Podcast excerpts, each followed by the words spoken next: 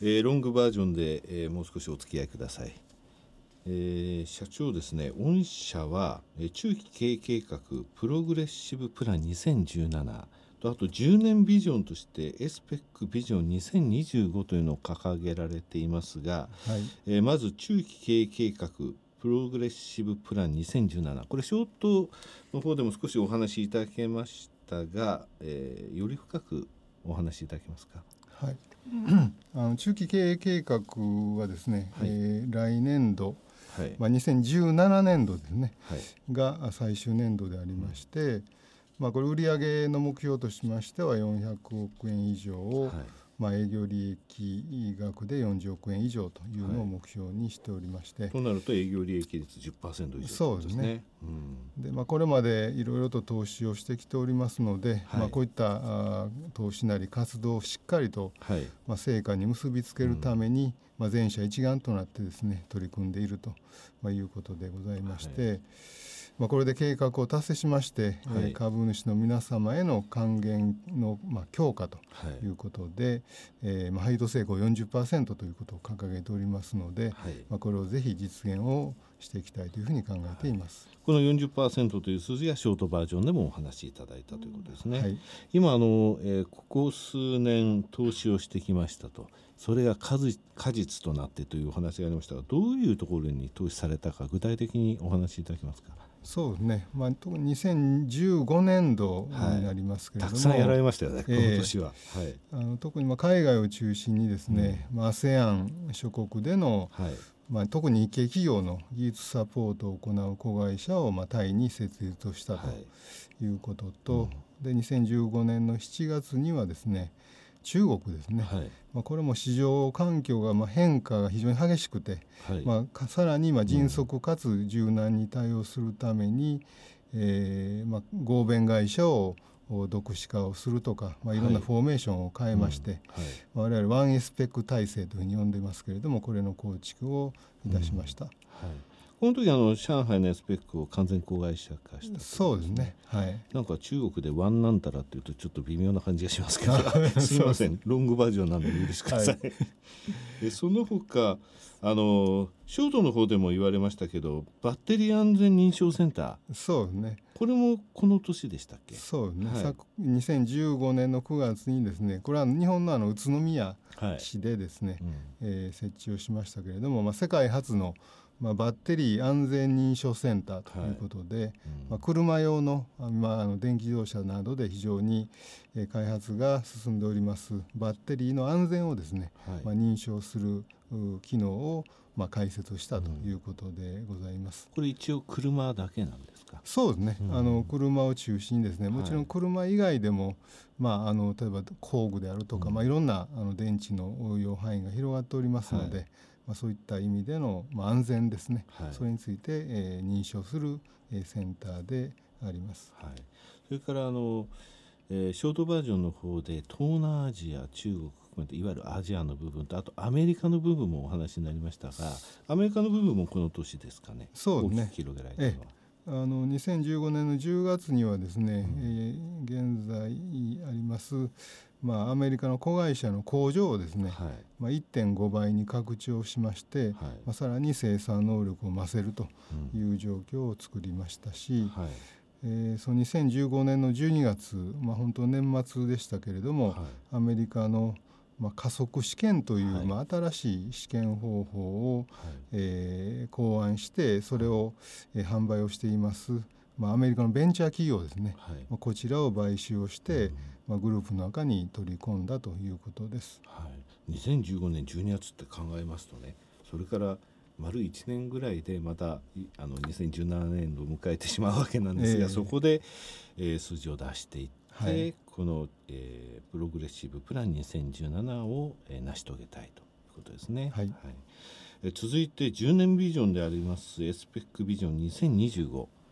こちらについてご説明いただけますか？はい、あのやはりあの中期的な計画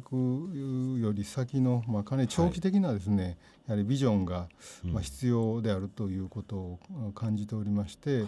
まあ約10年後の2025のまあビジョンを設定をしたということでございまして。はい。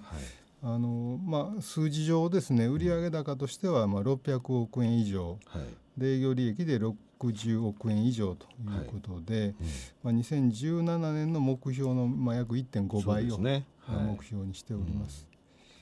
ちょうどそこ、えー、8年後にってことですね。中期経営計画、ね、2017が終わってから8年でってことですね。でビジョンの中にはその、まあ、数字上の目標以外にですね、はい、まあ、事業に事業そのものに関するビジョンであるとか、うん、まあ、組織の組織体制のビジョンであるとか、はい、まあ、社員への約束ということも含めて、はい、まあ、本当にこれからも社会に役立ち、まあ、成長し続ける企業であるための、まあ、ビジョンを設定したということでございます。うん、えー、取り組みとしましてはなんか、えー社員にきちんとこれを伝えるためにご苦労されてますね。そうですね。ご苦労って言いますか、ずっとあの回数、時間というのを割いてらっしゃいますね。まあ、このビジョンの発表は2015年度に今発表してですね、はい、まあこの時もあの全国3カ所で、えー、全社員を集めまして、はい、えー、ビジョンの発表説明をして、まあ、私の思いを伝えたわけですけれども、はいうん。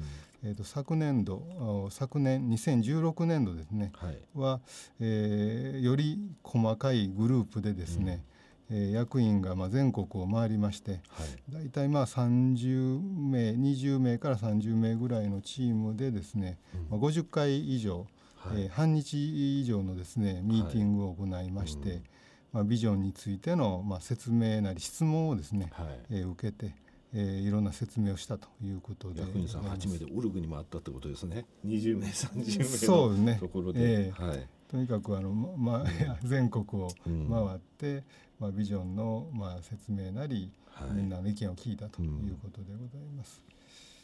うん、でまあそういう意味ではですね大変社員からは前向きな、はい、あのまあ、反応がありまして、うん、まあ、本当に嬉しい限りでございまして。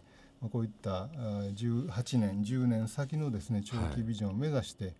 これから本当に社員と一丸となってですね、うん、進んでいこうというのが、まあ、共有ができたということでございます。はい、もし今年70周年じゃないですか、はい、何かイベントって考えてらっしゃらないですか？そうですね、うん、あの2017年度もですね、はい、もうこのさらに、まあ、ビジョンを発表するだけでなくってこれをどうやって実現していくのかという取り組みのですね、共有も行いまして、はい、そういう意味でまた、えー、2017年度も、えー、日本全国3カ所で、はい、3会場に全社員を集めまして、はい、えー、まあ、社内イベントも含めてですね、はい、そういう、えー、説明と、まあ、70年の歴史を確認しながら、はい。えー、2025年に向けた、えー、取り組みを、まあ、共有していこうということでございます。そういうイベントを行うということですね。はいあとショートの方でご紹介できなかったんですがトップアスリートの育成に貢献しているという部分なんですが、はい、はい、これはどういうことですかね？そうですね。あの、まあ、特にあの低酸素トレーニングという、はい、あの方法がありまして、うん、まあ、酸素がまあ非常に低い環境の中で、まあ、運動トレーニングをすると。はい。まあ、いうことで、まあ、それによって、えー、アスリートの心肺機能の強化であるとか、うん。はい、あと運動能力ですね、まあ、これの向上させるという、えー、方法があります。はい、であのこういったあの低酸素トレーニングをする装置をですね、はい、スペックが、えーえー、開発をして、うん、設置をしているということでございます。これあの低酸素トレーニング室わかります？低酸素プールっていうのもあるんですか？そうですね、えー、低酸素プールということでこれもあの、はい、水泳の選手などをですね。すね、はい、えー、あのここでトレーニングをしておりまして、はい、あのオリンピックで、まあ、金メダルを獲得しました、はい、まあ、北島康介選手だとかですね、まあ、こういった一流のアスリートがここで、えー、うん、こういった装置でえー、トレーニングをすることで、はい。えー、本当に金メダル世界レベルの能力が発揮できたというふうになっております。はい、あのあのエベレスト、えー、世界最高齢で登られた三浦雄一郎さん、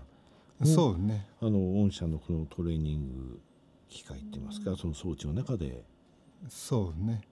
ええ。まあ、あのそういった世界最高齢で、まあ、エベレストの登頂ですかね、はい、これを果たされた三浦雄一郎さんなども、まあ、こういった低酸素環境の中でト,、ね、トレーニングをすることで、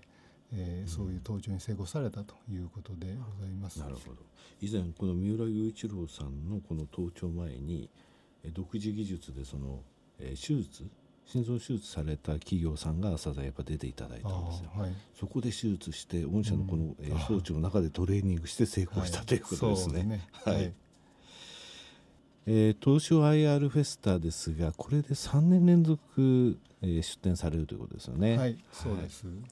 い、2月の24日金曜日14時40分から15時25分まで石田社長が会場を読んでお話になるということですね、はい、またあの御社の出展するブースがかっこいいんですよ。あの朝鮮でも申し上げましたけど一昨年あの一番かっこよかったというふうに番組で言ったらですね他の企業さんから怒られたんですけれども、えー、今年も楽しみにしてますので御社のブース見あの見に行きますので。はい、ぜひお越しください、はい、ありがとうございます、えー、ロングバージョンでもお付き合いいただきまして石田社長どうもありがとうございました。ありがとうございました